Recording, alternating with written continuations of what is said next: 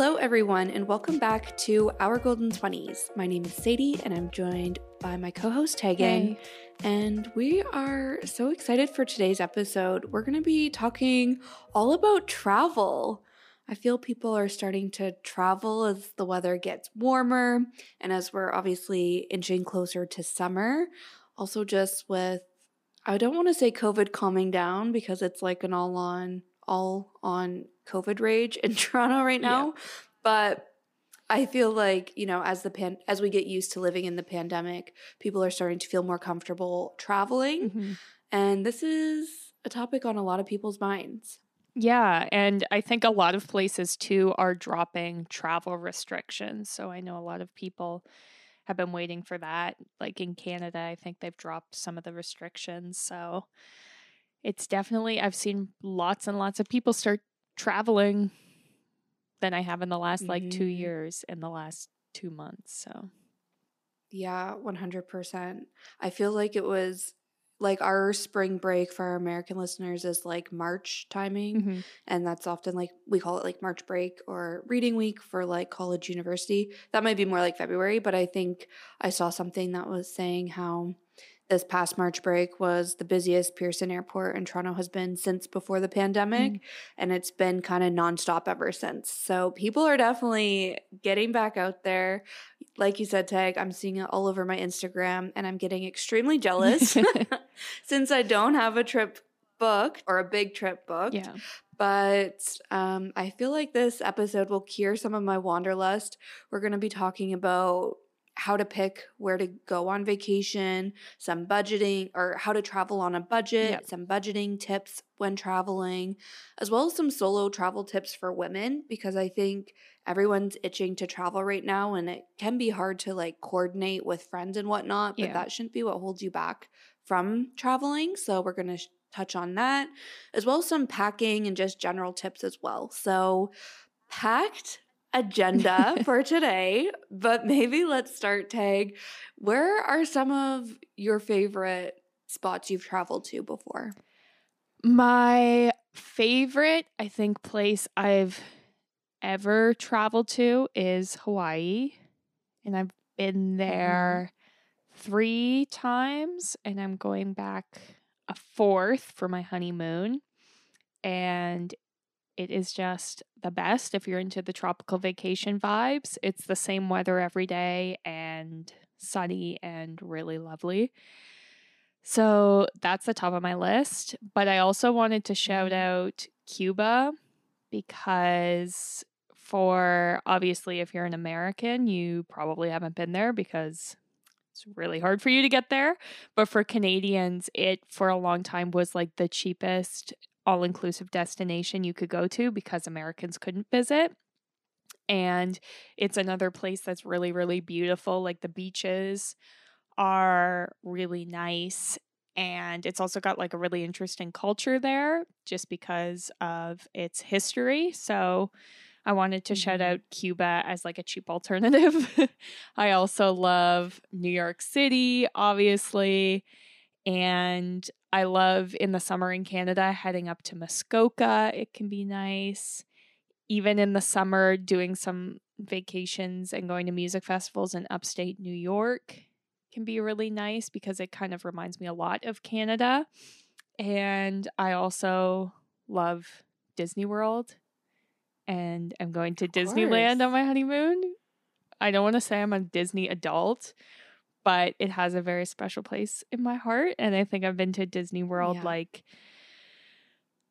maybe six times. And so Girl, I love Disney too. love yeah. I feel I feel you're embarrassed to admit that, but I don't think you should be. Yeah, I like should feel embrace like it. first of all, six times, that's impressive. Also, I feel like if you're somebody who grows up watching Disney movies, like that's with you for life. Yeah. You know what I mean? Like you don't outgrow Disney yeah. if it's like part of your childhood. Yeah. So it makes sense. Yeah. Checks out. And I think it's because I went so much as a child.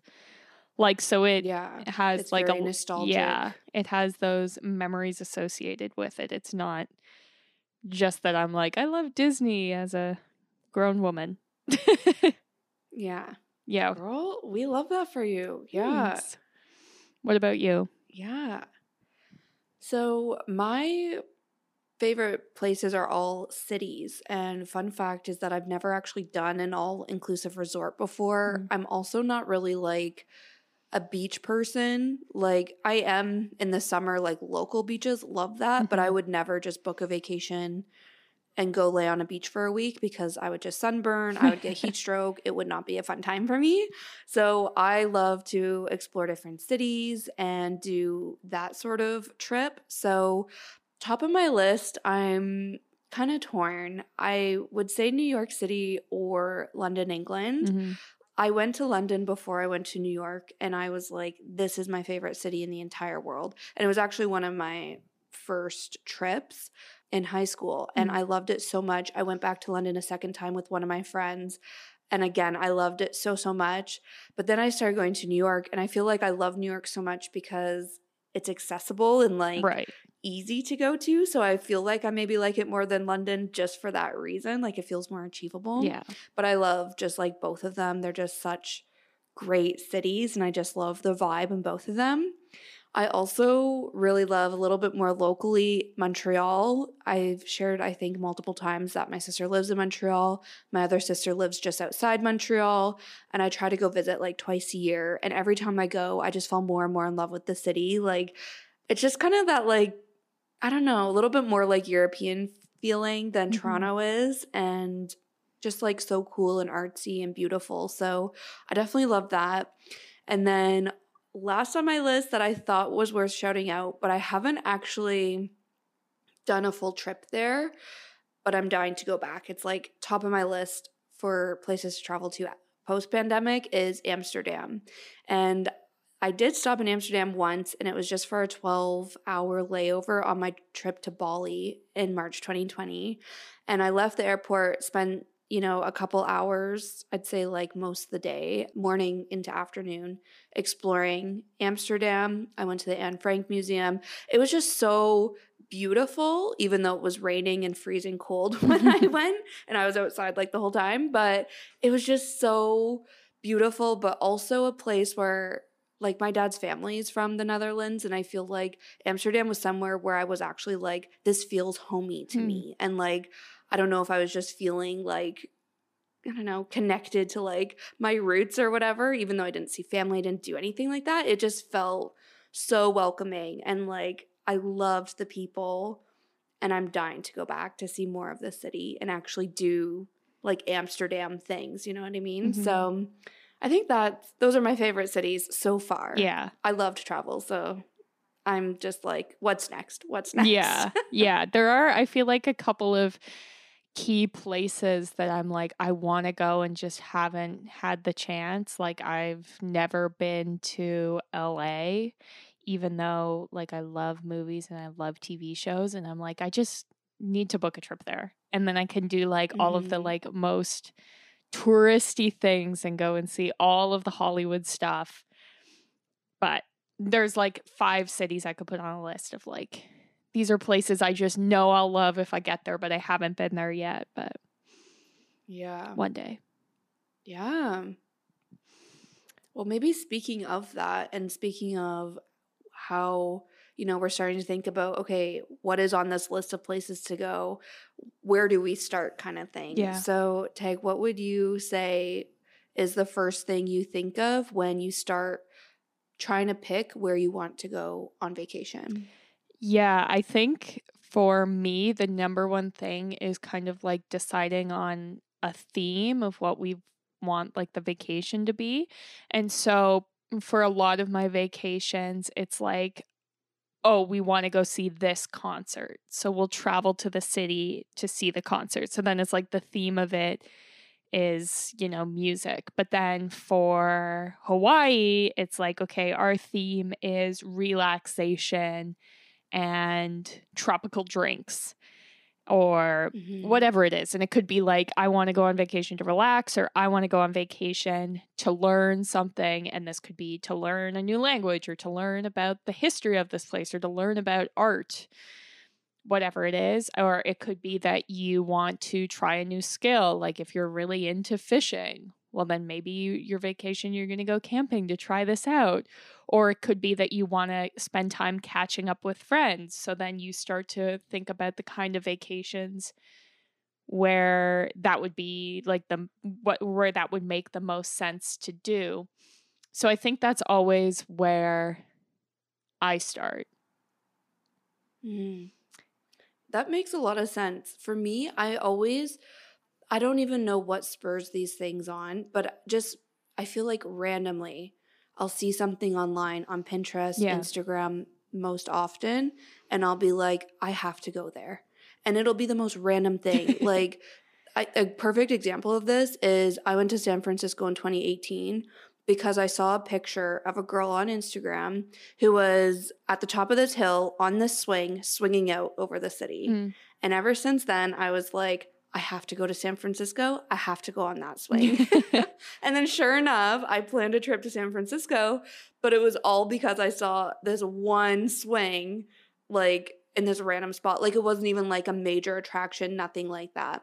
So I don't know why. Same with, and it could be like in a little bit maybe more obvious ways where I wanted to go to Bali because I loved Eat, Pray, Love. And ever since watching that movie, I was like, I have to go to Bali. Mm. But for me, I just have this ongoing list Yeah. of places I want to go to. And I'm a crazy person, and we're going to talk about this more a little bit later in the episode. But I just start watching flights for like all these different places I want to go to. yeah. And I feel like I know based on like what's going on in my year or whatever when I can afford a big trip versus when it'll probably just be more like around Canada or the Yeah. US, something a little bit more local. And then I'll start just watching, you know, flights for that versus when I know I can start watching flights for bigger trips and whatnot. And then it's just really like I have this ongoing list of places that excite me, intrigue me, and then basically whatever kind of pops up and works out first, Yeah. that's where I'm going. yeah. Yeah. I love that. and I feel like, yeah, it's funny because I'm such a planner, but I feel like it really, my trips all start very spontaneously. Mhm. And when I book them, I feel very impulsive every time. Yeah. But then once it's booked, then I get into like planner mode and like, you know, really do my research and like know what I'm going to do while I'm there. But to kick it off, it's really just gut feeling. Yeah. Randomness. I don't know. Yeah, well, I think that's a good point too is that it's maybe like you when you're trying to decide where to go, you can kind of be impulsive and be like, "Hey, this looks cool. I want to go there." And then it's like that's Mhm. at the point where you can maybe look into more of the details about like what's the temperature like? How Yeah. busy is this destination? If you want a relaxing vacation, don't go to Hawaii on Golden Week, you know, or what's the Mhm. cuisine like? What are the drinks like? How safe it is? And then you like once you Mhm. figure out those details, you can then figure out how it is you're traveling. So are you going to do it solo? Are you going to do it with your boyfriend, girlfriend? Are you going to do it with a friend or a group of friends? And hmm yeah, it's like those are the details that I think come next. Yeah, for sure. And I really think too, like if you're traveling alone or with somebody, that can also influence where you're going because obviously some places are safe to do on your own, but others aren't so safe, especially as a woman. So you should, mm-hmm.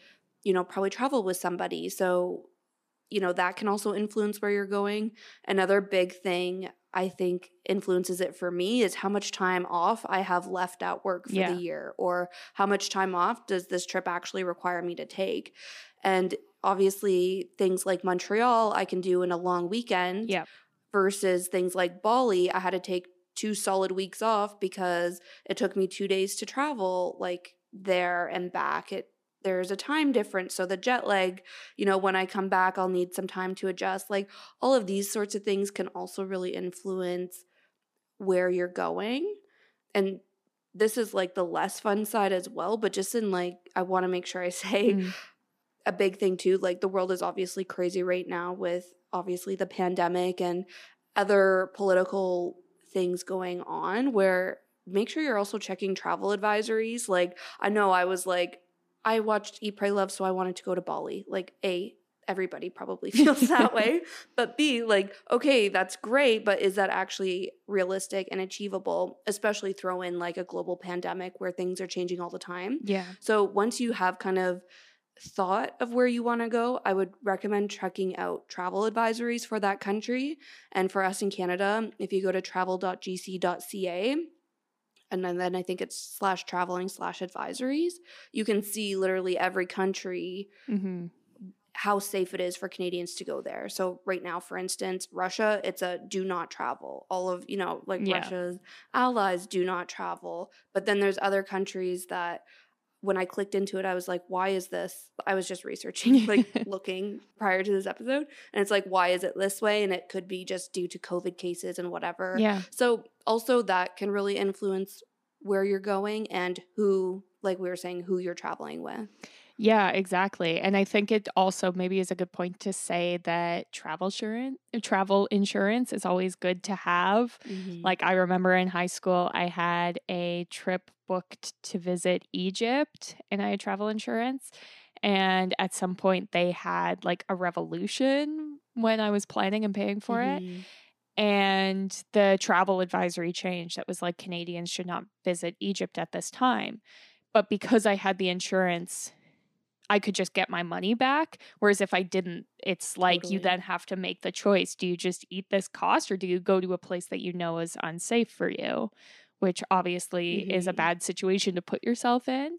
And travel insurance Yeah. is like pretty cheap, all things considered. Yeah. Like it's, I remember like when I first, you know, went off my like dad's payment or his insurance and had to get it for myself. And I was like, this is so much cheaper than I expected it to be, considering how Mm, like important it is. So yeah. yeah, Especially in like today's climate. You know what I mean? Where things literally change so overnight. fast. Yeah. Yeah. Yeah. I also think this is more so for like bigger destinations like if you're going somewhere in Asia even I don't know so much about Europe but maybe for Canadians and Americans it would be different but you know double checking like visa requirements Yeah. vaccinations so that could mean your covid vaccines but it could also mean other vaccines for visiting these countries so when I went to Bali I had to get I think like three different shots in like a certain amount of time Yeah. before I left. So all of these things like they're kind of like I guess the less glamorous part of picking a destination, the less fun part. But if you have to have a visa or like Yeah. certain vaccinations to go, that's really going to influence where you're going if you want to travel at a specific time. Like maybe you don't have enough time to get all your ducks in a row before you make that trip and it won't work out or whatever. So all things to definitely take into consideration. Yeah. So I think the next thing we can talk about, obviously, if you've done all this decision making, you're like, okay, I want to go to maybe you've narrowed it down to like two or three places. I think the next thing to consider is your budget. And that can be a big decision factor, I think. Like there's a big 100%. difference in budget between traveling to Hawaii versus traveling to Cuba or traveling to New York City versus traveling to London. And Mhm. I do like obviously if there's a place that you're like I need to travel here, we have episodes in the past about how to prioritize your financials to make sure you're saving for that goal. But for a lot of people I feel like it's just like I want to travel. And so then your budget can kind of dictate I think where you decide to go. Yeah, that makes a lot of sense. And I feel like I'm really bad for just deciding where I want to go and being like, meh, I'll figure it out. Yeah, like I'm Me going too.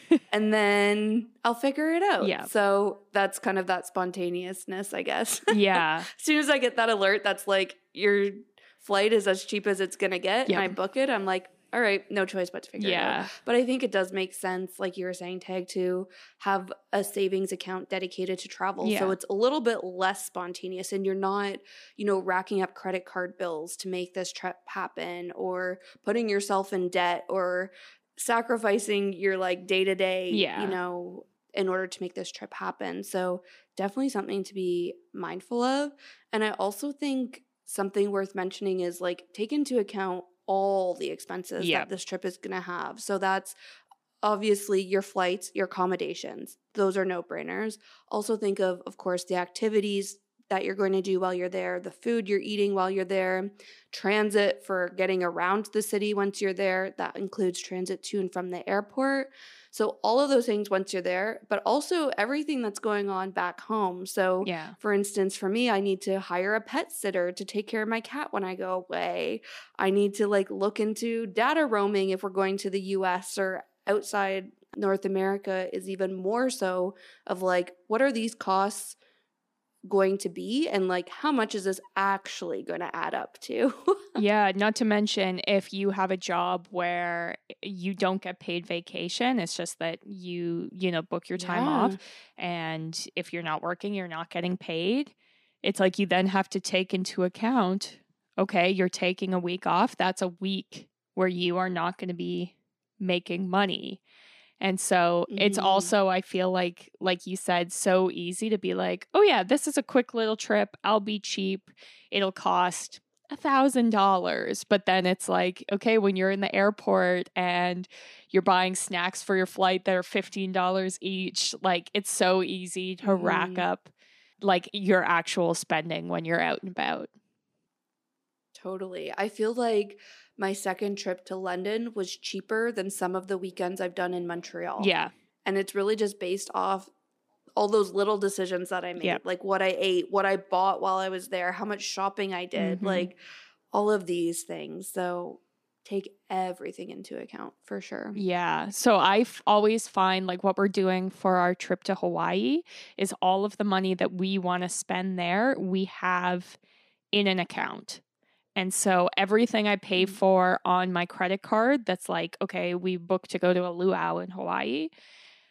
I pay for that section of my credit card from that account so that I can always see how much money's left.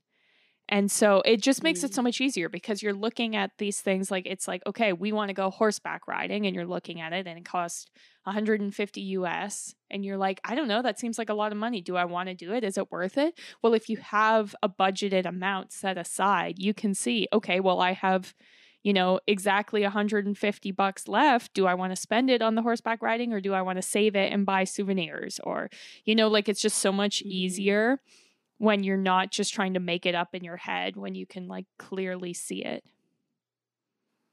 Yeah. That sounds so smart. I'm already taking notes. yeah, it's been good. It's the first time I've done this. There have been other trips where I'm like, yeah, whatever, we'll see what happens. When we went to New York together, I was like, it what whatever. I was like, I'm not gonna go So broke. we'll see, but that's not the best way to travel. Yeah. Yeah, 100%. And I feel like the more you travel, like obviously the more experience you get Yeah. and then you learn these things along like the way, you know? So makes sense that we're not quite there yet or we're just figuring these things Yeah. out after going on We're like learning. a few different trips.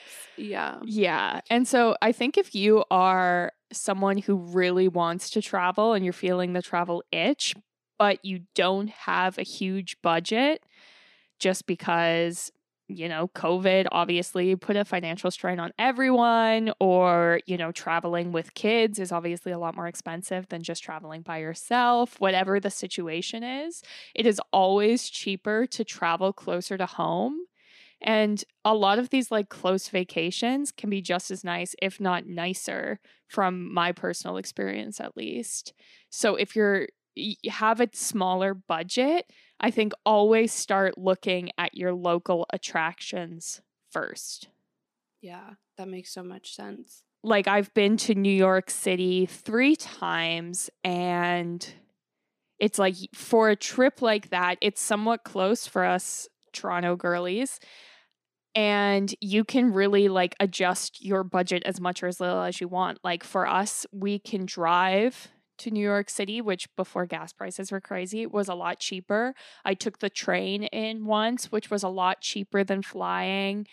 And even like within Ontario, we have so many nice destinations that if what you want is just like a break from your life, time in a hotel, whatever it is, there are Mhm. close options that aren't like, okay, I'm going to buy a thousand dollar flight to London. Yeah, definitely. And I feel that's it exactly. Is you just need to sometimes remove yourself from your routine, from Yeah. your space, from your day to day to get that reset like vibe that a vacation gives you. Doesn't necessarily matter where you're going. Yeah. You can still get that 100%. However, that being said, I'm somebody I'm a big dreamer, guys. you guys know this about me. So I feel like we do also have some tips on traveling more internationally on a budget if you're, you know, wanting to explore somewhere further away.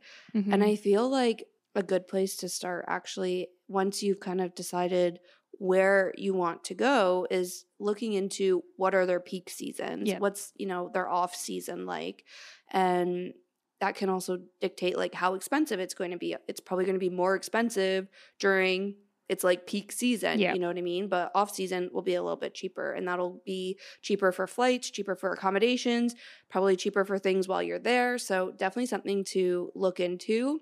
However that being said it, there are like sometimes downsides to going off season. So my bali trip i went in march which was off season which meant the humidity was through the roof. Like the weather was so so hot. The humidity was crazy. There was a lot of rain that time of year. Mm. it lu- like we lucked out where the weather was fine. Like it was really hot Yeah. but if we went in august which is their peak season the trip would have been more expensive but it might have been a little bit nicer weather wise you know so Yeah. there's like definitely pros and cons but if you're looking to save money i feel like it could be worth the gamble if you Mm. know what you're signing yourself up for and also like talking about flights like i know we've talked about the hopper app before Yeah. i think tag you and i both use that Yep. and that's how i'm tracking all these flights like i was telling you guys like a crazy woman just being like like i'm like a travel agent Yeah. for myself essentially tracking different flights to different cities different days whatever but it'll tell you within the app like just by color coded even like Yeah. on a calendar grid expensive times to travel to that city versus you know cheaper times to travel and then you can actually watch these flights and get notifications as to when the prices drop and when it's a good time to book I know Mhm. there are other apps, but I've used Hopper, I think, for every trip I've gone on since 2018, and it just only gets better and better. So definitely do that. Also, it takes into account like different airlines. So it takes out a lot of like the manual labor of you having to track all of these things on your own individually. Yeah, I think another good option for looking for discounts as far as accommodations go is we've used hotels.com in the past and it's been very helpful. Like we've found some really cheap things and always, always, always collect travel points. Even though you're like, I don't travel that Mm. much, it's never going to mean anything. Like, you don't know that. I know with hotels.com, like my mom has gotten free nights at really nice hotels before because she's booked everything through hotels.com. And so I also wanted to throw that out there. Yeah, 100%. I feel like points is actually such a good thing. Like, mm-hmm. I know my friend, she was just telling me, she's like, girl, you need to sign up for Aeroplan. Like, yeah. it's, I think it's only Air Canada. So if you don't love flying Air Canada or if you're not Canadian, you're like, what is Aeroplan? But she's like, you need to sign up for it. Like, these points really rack up. Yeah. Same with, I don't know if Air Miles is such a big thing anymore. I feel they're trying to make a comeback, but you know, like even credit card like points Yeah. and whatnot you can put towards flights and accommodation. So definitely hacking the system and making it way more budget friendly. Yeah, definitely. Yeah. I sorry, I just remembered two other things I want to say on the flights before we jump too much more into the accommodations. Sure. I think similar to places being peak season and like off season, flights are the same way. Mm. And obviously, the cost of flights are always fluctuating. So, first of all, watching flights over a period of time, I think, can be helpful rather than being like, okay, my trip is in two weeks. I guess I have no choice but to book this price. Like, Yeah. I read online that your flights tend to be most inexpensive when you book them between four months and three weeks before your departure date. So, something to keep in mind, and why I'm like always watching flights for like different times because you never know when that deal will pop up. But also, there's like peak times when to fly. So, mm. for instance, flying a Friday to Sunday might be more expensive than flying a Thursday to a Monday, or flying an afternoon flight might be cheaper than flying a morning or evening flight. So, just taking those things into consideration, playing with those sorts of settings when you're watching flights or looking to book, I feel like they can really change the cost and to like a minor inconvenience to you. Yeah, definitely. Also, yeah. This is like a very random hack that I just thought of, but look into your credit card because I know like a lot of people have travel credit cards and my husband has one and we were looking up the benefits and it's that he can get into the airport lounges at it, yeah, airports which come with free food and drink and like nicer seats. So I'm just going to throw that out there to look into that as well, especially if you have a credit card that's like collecting points for travel they often come with yeah. like those kinds of bonuses, even like Perks. early boarding or, yeah. you know, like random stuff that you would never think of. So I'm going to throw yeah, that out there too. Definitely. Yeah. One other like hack that I don't know if this is for everybody, but I really, really loved it. When it comes to flights, if you're going somewhere far, mm-hmm. you could purposely choose a longer like flight to get there with a layover in a different city. And if that layover is long enough for you to leave the airport, then you're seeing essentially two cities in one trip. So that's what I did to see Amsterdam on my way to Bali. On my Bali trip, I actually could have seen, I think, four different countries, but I only saw two, which was obviously Amsterdam and Bali. Mm. I didn't see anything on my way back because of it was right when the pandemic hit. So yeah. I was like, literally, I landed in Paris and I was about to leave the airport and it was like, Paris outbreaks with COVID. I was like, we're staying put in the airport. Yeah.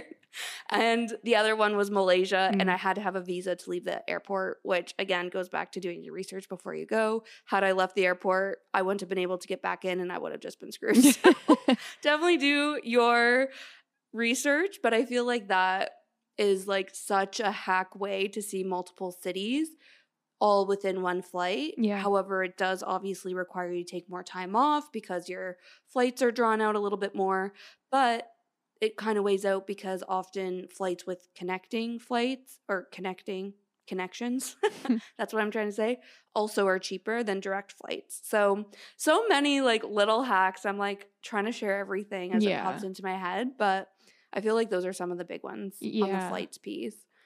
Yeah. And I haven't used hotels.com tag for accommodations, but I've used Expedia and mm I've had pretty good success. I really like them because of their cancellation policy, mm-hmm. especially right now when things are still feeling a little uncertain. You can cancel like up to 24 hours before your check in time. So, for most cases, yeah. double check that. Like, don't just take my word for it, but I think that's great. I've also used obviously Airbnb. Yeah. I think that's really great, especially if you're just going to you just need somewhere to sleep. Yeah. Like I know shared accommodations on Airbnb might be kind of sketchy to some people, but that's what I did in San Francisco. It saved me so much mm. money. Mm. I was just there to sleep. Like it was fine. I've also used Hostelworld, which I more so recommend just for Europe. Mm-hmm. I think hostels are like very popular in Europe because traveling so common and easy there between countries. Yeah. I feel like in the States, I like looked up hostels in New York and there was a lot of like bad reviews and stuff. Yeah. But if you're looking for like budget friendly options, definitely check it out. I think with hostels, a lot of them offer private rooms. So it is a little bit more of like that hotel experience, just probably less amenities and all of those sorts of things. But you can also do like shared dorms, which I did in London and it was like so cheap. Yeah. But I shared the room with my friend and then two other random like strangers that we didn't know. So it is, I guess, I don't know, not for everybody. And obviously make sure you're like reading reviews and yeah. like looking at these places very carefully because you're probably leaving all your stuff in your hostel room and you want to make sure you're trusting people. But it can be a r- really great way to travel cheap, especially in Europe. Yeah, and I feel like with Airbnbs and hostels, it like if you're traveling with a friend or a group of friends, that's where you can really make things cheap because if you have, you Mhm. know, six friends, that's two hotel rooms whereas you can get an Airbnb that fits six people for probably like the same price in some cities. Yeah. So, yeah. Yeah. I think, yeah, if you're looking to travel on a budget, I would say try to travel with someone just so you can split the cost of accommodations. Yeah. Like, accommodations really add up. And I love traveling on my own, but it's like, I don't know, that's, I feel like the biggest piece I feel, or the biggest hit I take Yeah. when traveling on my own. Well, you Yeah. should check out hotels.com because let me tell you, they're cheap. I should. The thing with hotels.com is I think it doesn't show you the exact location of it. It just tells you how close to the downtown core it is. So okay. it's one that's why it's so cheap, but then you have to if you're the type of person who's like looking at reviews and willing to like look up the hotel and then you can literally just see where it is. It's Mm. for you, but it's like you have to do the legwork, Yeah. but then you get the discount. right. So Hmm. Interesting. Yeah. I'll have to check it out. I feel like the more I travel, and probably also the older I get, the more money I make, I feel like accommodations are worth splurging on. And Yeah. I feel like I read an article a few years ago that said accommodations are kind of becoming part of the reason people are traveling. Like, yeah. you know, people are going to Vancouver to stay in a treehouse Airbnb, like not just to see Vancouver. You know, like I went to Bali, the villa was probably one of the best parts of my Bali experience. Yeah. And it was just where we stayed. Like, you know, it can really, I guess, change your trip or it can become like the center of your trip. But of course, it takes like a lot of money to afford good accommodations, uh, especially on every single trip. Yeah. I would love to stay in like boutique hotels in every city I go to, but like I'm not there yet. But every now and then, maybe it's worth the splurge. You know what I mean? So, yeah, yeah, definitely. yeah. I think too, just before we transition off the budget topic, I think there's a, also a lot of hacks on saving money when it comes to attractions and things to do, Mhm. places to see when you're actually there. So, again, this requires a little bit of research before you go, or maybe even while you're there, but research days and times that things in the city are free. So, that could be museums, it could be maybe the the weekend you're there, there's local festivals or concerts or like sidewalk Mhm. festival type things. What is the word I'm looking for? I don't know. Yeah, I know what you mean. Either way, yeah, something like yeah, Yeah. something just like free community based happening that you can check out without spending a lot of money. I also got gifted the best book ever. It is a Lonely Planet book, which I feel like I'll talk about a little bit more. They have a whole bunch of travel books Mm. essentially. I think they're a travel company and a lot of the travel books I have are by them. Mm. But my favorite one is called The Best Things in Life Are Free. And it's all the major cities, I think in I don't know. I want to say North America, Europe, Mm. maybe I don't know if it goes beyond North America and Europe actually, but it has just a list of by city like the best things to do in the city that are free or extremely affordable. So definitely check that out.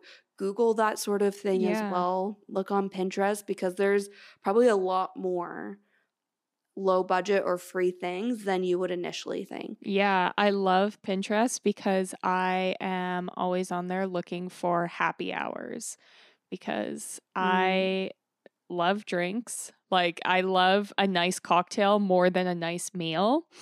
And but then it's Mm. also kind of weird to like I don't know. It just feels kind of sketchier to be like searching for a good bar compared to searching for a good restaurant. But then when you're doing happy hour, it can make it like it makes it so cheap. And then if the vibes aren't good, it's like you finish your drink and go to the next one. So also look out for things like that. Like I know at least like in Hawaii when we're going, almost every single restaurant has like a happy hour that has cheap drinks and cheap snacks Yeah. and that kind of thing. So it's not Yeah. like, okay, well, I've got to eat. So I've got to like ball out and get this crazy meal.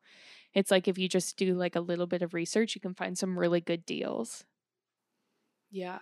I love that so much. Well, I think we can now maybe transition into talking a little bit about solo travel, especially for women, since that's the majority of our listeners. Uh, and because, Sadie, you've done some solo travel in the past. So, Mm-hmm. obviously, I think like the main thing that comes to everyone's mind is the priority to be safe and responsible. That's kind of like the most obvious thing, I think. And so Mhm. that's why when we were talking about before being prepared and having your travel insurance and that kind of stuff is important.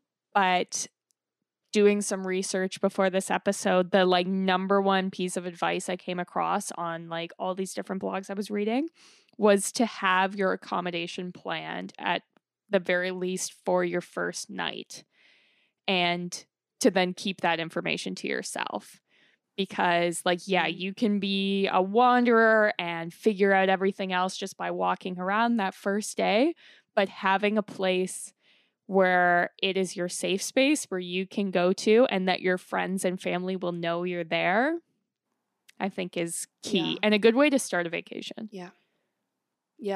I think keep it to yourself, but share it with at least one friend or family Yeah. member back home. So it's like, you know, this is, I feel like I might get a little like sucking the fun out of like this topic as we talk about solo travel for women.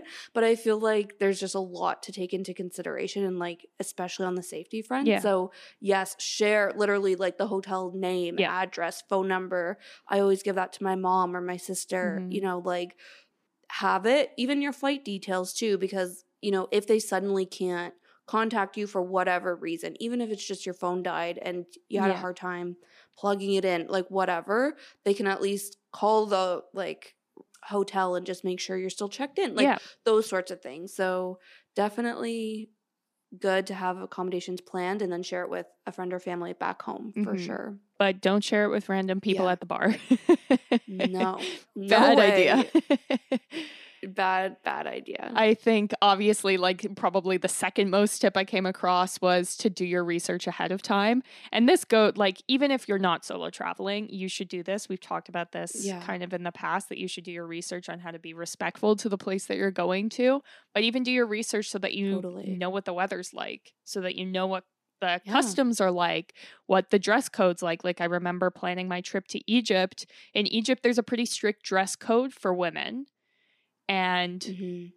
it's like you better have the clothes that are appropriate for you or you can't leave your hotel and Mhm. you know same goes for power adapters like i've had friends who brought their straighteners plugged it in and it exploded and because they didn't have the power Mhm. adapter and they didn't even think that that would be an issue so doing your Yeah, research is important 100%. Yeah, definitely. And I think on like a bigger scale, kind of like going back to those vaccinations, Yep. also the currency Yep. and like how much cash should you have on hand?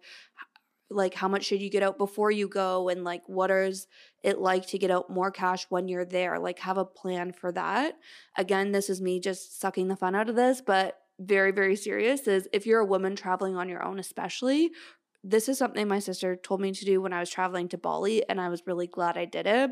But write down the Canadian or American embassy in the country you're going to, Mm. especially if it's somewhere like Bali, where I was like, you know, halfway across the world, my family couldn't just hop on a flight and yeah come save me or like come see me or Yeah. whatever. So basically, the whole point of an embassy is if something goes wrong while you're traveling, that's your kind of ticket to your home. You know what I mean? So if something goes wrong, contact them. If it's safety, if it's you lost your passport, Yeah. whatever it is, make sure you have that contact information like readily available should you need it. Yeah, I had a friend who had their passport stolen and they had to go to the embassy Yeah. because like Canada won't let you in without it. Yeah, exactly. 100%.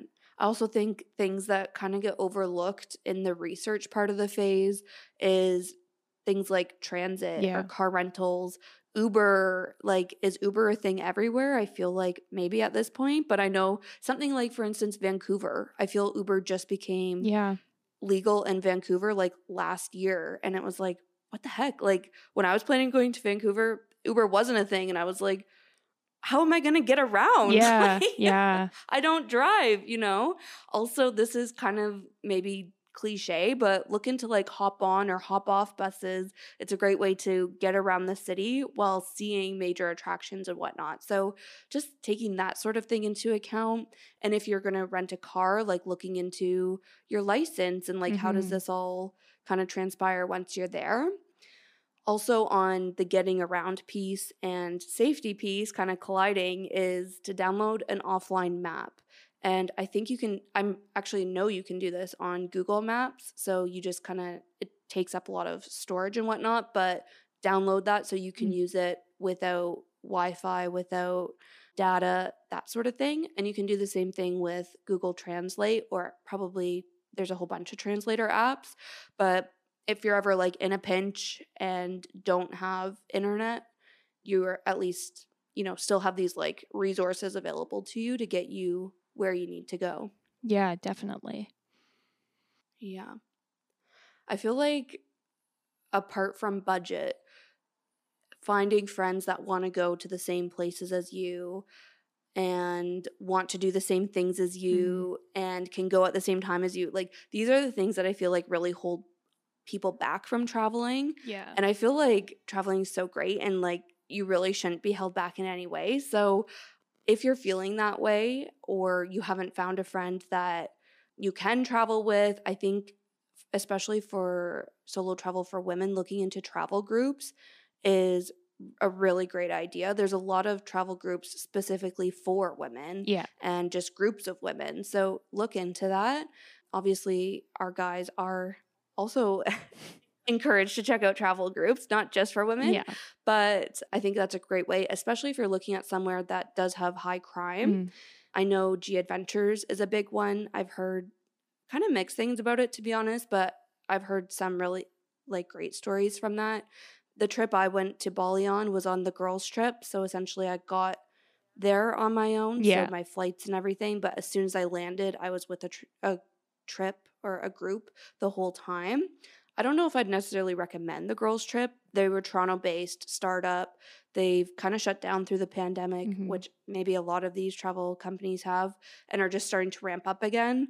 But girls' trip was very new and it wasn't like the best experience, but I would maybe do it again. So Yeah. I don't know if I'd recommend it, but look into different groups.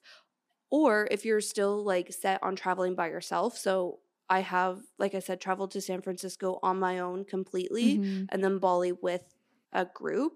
When I went to San Francisco, what I really liked about that trip was it was a trip that I was doing on my own for that purpose. Yeah. Like just to prove to myself I could do this, to like feel that independence. But while I was there, I booked a group experience through Airbnb.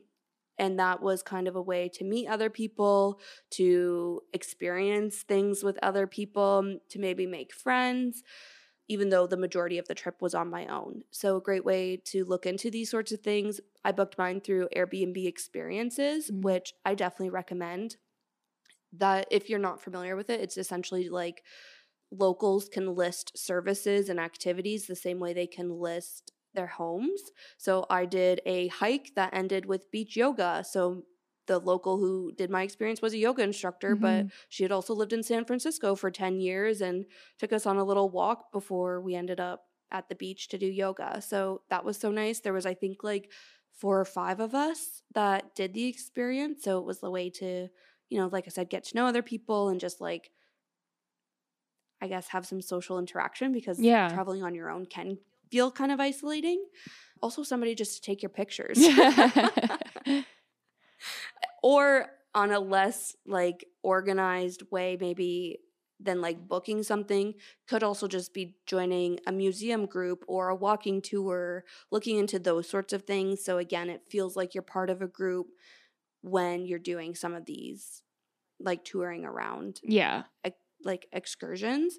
The one thing I do want to call out is I do hear of people solo traveling and then using dating apps to meet people. And I don't think that's a great idea. Obviously, you do you. And if you feel comfortable doing that, like, okay. But maybe just take some like extra safety precautions. I feel like I don't know how I would go on a date in a different country and not mention that I'm there by myself Yeah. like you know and like essentially like give them all the information to be like if you kidnap me nobody will know Yeah. Like, nobody's here to save me like i don't know so if you can meet up with people in like a safe way sure Yeah. but i feel like there's a lot better ways to get a social experience in without counting on dating apps to do that Yeah. Well, I, a lot of hotels have like a person who will find you activities. Like I know when I was in Cuba, there was like an activities person. When I'm in Hawaii, there's like a desk in the lobby. That's so if you want to try surfing, they will like sign you up for a group surfing lesson. I also wanted to mention I think this is a thing in like New York and other places, but there's an app called ClassPass, which is for like mm. workouts. And back when I was freelancing, I would work out during the day. And like half of my workout classes would be people that were traveling from other cities using ClassPass. And I was That's like, so that's such a great idea. Like, that thought would have never occurred to me because I would never work out on vacation. But if it's like, yeah if you're in like i remember chatting to a girl right before the pandemic and she was like i'm from new york but i came to toronto for a weekend i'm here by myself i've never been here and it was like a friday at 11 so she was like there wasn't too much for me to do so i signed up for this yoga class because it sounded cool. And i was like that's just so sick. So yeah. i wanted to shout that out I too. love that. Yeah, 100%. I think my last tip on traveling solo, again, really coming down to the safety piece, I personally think unlimited data slash roaming is worth the splurge and look into options so that you can get that through either your phone carrier or even maybe buying a SIM card when you get to your final destination. And really, I think that goes without saying. It's just really a safety thing. You want to be able to always have a way to contact somebody if there is an emergency. I also recommend carrying a phone charger Mm. or buying a portable battery pack and like always having that in your purse. So you always have data or like internet. Yeah, I guess data, internet, same thing. But you can always contact somebody should you need to, and your phone is always charged. Like when I was in San Francisco, I know I'm saying San Francisco as if it's like some exotic place to travel by yourself, and I know that's not the case. But I, it was a big deal for me because it was like far from home. You know, like my parents couldn't just like drive and check in on me or something. Yeah. But anyways, I was in an Uber and my phone was like dying and I was like, "Can I please plug this into your car?" So I did, but I got off like out of my Uber. This was after my Airbnb experience. So I was like obviously taking pictures and stuff Yeah. and like it was fine. I was by the water though, so I lost service. So getting my Uber was tricky and Mm. that was a whole thing. Then I get in the Uber, charge my phone to like 3%. Like it was a whole thing. And then I ended up getting, because I didn't have a like portable battery pack, right I got to like a restaurant just so I could plug my phone in and like charge it before Yeah. I went on with like the second half of my day. So I learned the hard way how important it is yeah to like have these sorts of things. But I think if you're going somewhere like more exotic than San Francisco, these things should be like top of mind to yeah ensure safety at all times. Definitely. Well, and even like we've talked about Cuba, like the last time I went, my cell phone got no service. I think that maybe you can, Mm. like, if you pay ahead, you can try and get something, but like it had Yeah. nothing. So it's like you have to do your research and come up with a plan if that's the case. Even like within the US, a lot of the national parks, you don't have cell phone service there. And that, like, so many Mhm. people go missing in their national parks because some people are irresponsible and they don't have cell phone service or they get lost. And Yeah. it's the kind of thing like you think your cell phone doesn't help you until it's dead. And then you realize like how much you rely on it. 100%. So, so true. Okay, I think that's it. I feel like I'm like being like, okay, no, traveling on your own is amazing. Yeah. And I hope I'm not like scaring people off because I really think you get so much more awareness about different parts of yourself that you Mm. won't learn in Yeah. other situations. At least that's how it was for me. So I think it's 100% something everyone should do, but there is a lot to like take into account. So I hope we just like highlighted some of those things or like Yeah. gave you things to think about if you are considering traveling on your own. Yeah, definitely. Well, I think we can talk about maybe some packing tips to bring up the vibe. Yes, let's do it. so, the number one thing I wanted to say as someone who regularly checks a bag, which I know I feel like that's controversial nowadays. Like a lot of people don't check their bags, but Mhm. I usually do. I'm the opposite. Yeah. Yeah, I never check a bag unless I have to. yeah, I love it because I love to pack an insane amount of things. And so that's why I do it. But if you are a person who checks a bag, you should always keep essential things in your carry on. Things like your charger, your toothbrush, anything sentimental. Like, okay, this is very random, but I remember seeing like a YouTube video 10 years ago of Karlie Kloss saying that she lost all of her jewelry because she kept it in her check bag Oh, and it got lost and never found again. And she was like, it was all sentimental. Like stuff like that should always be in your carry on where you can see it at all times. Mhm. Same with expensive electronics. It's just the kind of things that you need to survive as long as it takes for you to get your luggage back, they should be on you.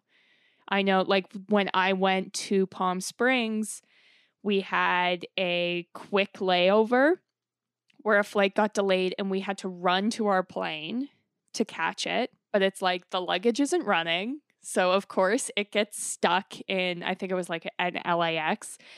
And so then I was in Palm Springs and I was wearing like Lululemons, a sweater, and I didn't have my toothbrush. I didn't have deodorant. I think I was wearing like Uggs or something too. Like it was just not great. So it's like a lot of people I know bring an extra change of clothes or at the very least like extra underwear. They'll even bring like a swimsuit if they want. It's just Mhm. always be prepared because Yeah, the one time you don't pack it, that's when your luggage will be lost.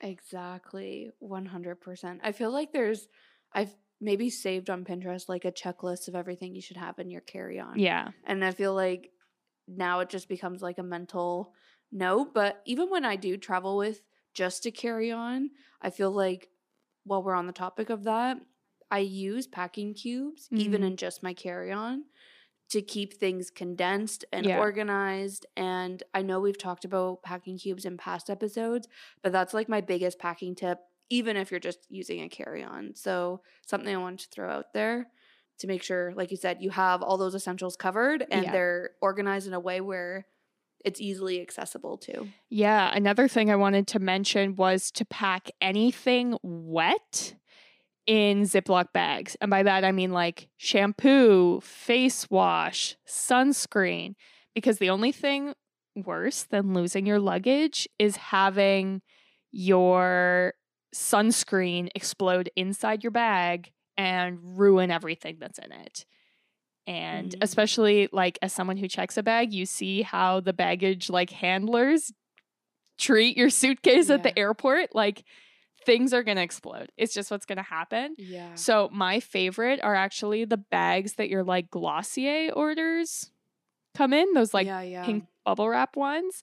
But even like f- bunch of bathing suits I order come in like these plasticky bags. And so everything that could leak, I put into one of those bags. And Yeah. it's a lifesaver, even for carry ons. Like I had a little serum Yeah. and it exploded in my carry on on my way back from New York. And all it did was like make all my other skincare products have serum on them, which isn't a big deal, but it's like it would have been in my bag with my books and my iPad and just like not a Mhm. good time. Yeah. And again, chipping in for the carry on gals, I feel like your liquids already need to be in a clear bag Yeah. going through security. So it makes it so easy. If you've just packed it that way and like that Ziploc bag or clear bag is your makeup bag, Yeah. like it makes it so easy. Just pull it out of your carry on, put it through security, pick it Mhm. up, put it back in your bag, like done. You know what I mean? Makes it obviously practical and just like so much easier. Yeah, another thing I wanted to mention was if you have like non negotiables, things that you use all the time you can't live without, do not assume that the place you're traveling to will have that for sale, whatever it is.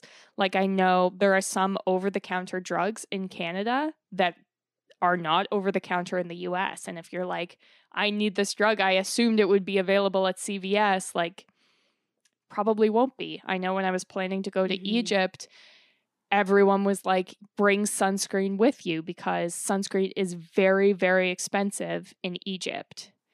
And Mhm. even like when I was in Cuba, it's very hard to buy things that aren't like souvenirs if you're at your resort. Yeah.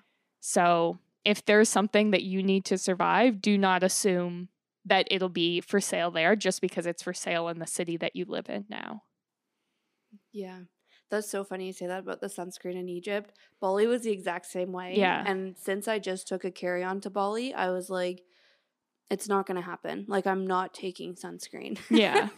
I get, and I'm like, I know it's expensive, but like, how expensive can it be? You know? Yeah. I get to Bali. I forget how much I paid. I want to say it was like between 30 to 50 Canadian dollars for one bottle of sunscreen. Yeah. Yeah. and I'm like redheadish, like redhead ish. Yeah. So I need sunscreen all the time. I need to reapply it. I need like high SPF. So this girl could not skimp out on sunscreen. Couldn't just buy a travel Yeah. size and take it. Actually, I did have a travel size to take with me, but it was like for my face kind of Right, thing. right. I couldn't do my whole body with it, but I was like, how expensive is it going to be? Yeah, sure enough, it was like so expensive. I was like, okay, got it. Yeah. Yeah. Well, and do your research. so funny. Like I know in Hawaii there's like this really good tanning oil if that's what you're into and it's like I can only ever find it in Hawaii. But it's like you only know that if you've done your research. Like you only know that they don't sell sunscreen in Egypt if you've done your research. So, Yeah, makes sense. My last packing tip, and this is especially key if you are a carry on traveler like me, is to plan your outfits ahead of time and only bring what you plan to wear. yeah. And I feel like this, like, I we've talked about this, but it was like at the end of a fashion episode, so you maybe didn't hear it. But like, I literally plan my outfits from the shirt, the pants, Yeah. the shoes, the accessories, the purse, everything that I'm gonna wear. I take a picture on my phone, save it, put it in an album for that trip, so that it's easy for me to narrow down what I need to pack. And also when I'm on the trip to remember what I have packed and what I Mhm. was planning on wearing together. So it really reduces any kind of like brain power both ways, like before you go and while you're there. That being said, I do often throw in like one or two extra things or like, yeah.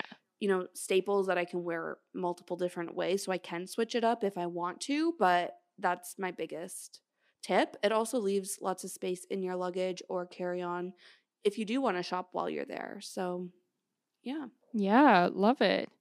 I think we just Yeah. have like five last General general tips. tips, yeah, that we can Yeah. Blast through. So, the first thing I wanted to say, which is something that I always try to do when I'm traveling, is to try things that I can't have in Toronto. Because I feel like Mhm. when you're traveling, especially if you're tired or you're overwhelmed, your brain defaults into like, I don't know what to eat. Oh, look, there's a McDonald's. I know what I like there. I'll just go there. Or, wow, a cheesecake factory. That's so easy. I'll just go there. And Mhm. I just find it so much more rewarding to try things that I can't get yeah. here. Even if it's like something stupid. Like when I was in New York, I was like, oh my God, there's a Shake Shack here. And it's like, it's not like that's some Yeah. amazing restaurant, but it's like, we don't have that in Toronto, I don't think. So, Yeah, Yeah. exactly. Yeah. and like that's the whole point of traveling is to experience different cities, experience different cultures, experience different food, and Yeah. see different sights. So definitely do what you can to embrace in that local culture. I love that so much. We've also talked so much about planning, but Mhm. I think my biggest tip is to actually pin things onto a map Yeah. so that it's easy to know what you want to do, where you want to go when you're actually there. So for me, it's like pinning museums, restaurants, landmarks, all these things that I want to do on my Google map. You can also see all those things when you download it for an offline map. And I don't think, like, when we say plan, you don't need to necessarily have a day by day itinerary. Like, there can still be some spontaneity on your trip. Yeah. But I think having an idea of things you want to hit up while you're there prevents you from living or enjoys you or allows you to enjoy the moment a little bit more hmm and you're not always thinking about what's next. You know what I mean? Like I remember one of my trips to London, every time we sat down to eat a meal, we were like, okay, what are we going to do next? Oh, right. So yeah. we weren't even really enjoying the meal. We weren't really enjoying where we were at because it was always like, okay, you know, we need to plan what we're going to do after this. So you couldn't enjoy it the same. So definitely suggest that. We've already talked about searching Pinterest for ideas. yeah. I also have a list of places I see on Instagram or TikTok by the city. If it's by from influencers, just other people Mhm. who live there, like finding places from those locals, I feel like are those hidden gems and help you really experience that like local vibe. Also looking at travel magazines, websites. I know Travel Leisure, Travel and Leisure, Condé Nast Traveler, Lonely Planet, which I had already talked about. They have a website with a blog section so you can get some recommendations and ideas for that.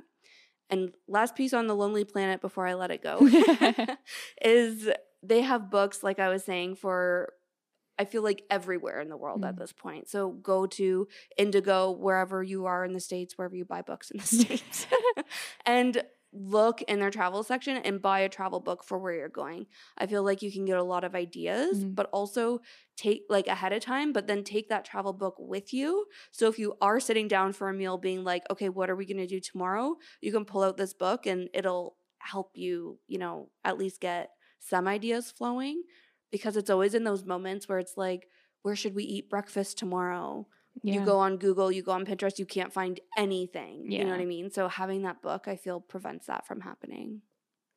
Yeah, I think another thing that is helpful is asking any friends or family if they've been to the destination that you're going to what they recommend because obviously Mhm. like they're going to be honest it's not like an influencer they will tell you what was good and what was bad which is helpful Yeah. when planning Totally.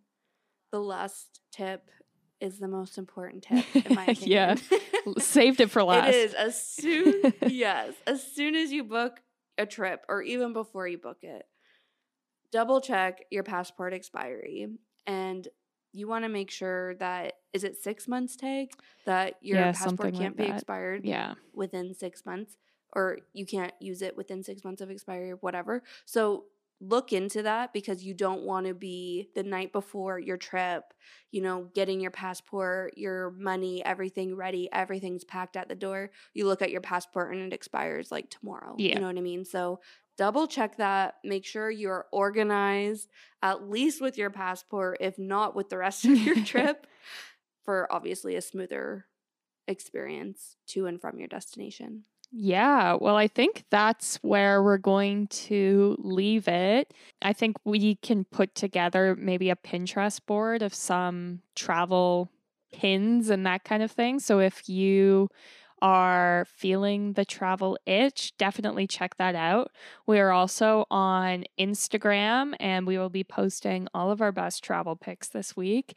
We're on Facebook and Spotify and TikTok. And we are also on Patreon, which is your best way to show your support for the podcast. And we put out a new episode every single Tuesday. So make sure you're following us and are subscribed to us so that you see when those new episodes drop. And thank you so much for listening. See you next Tuesday.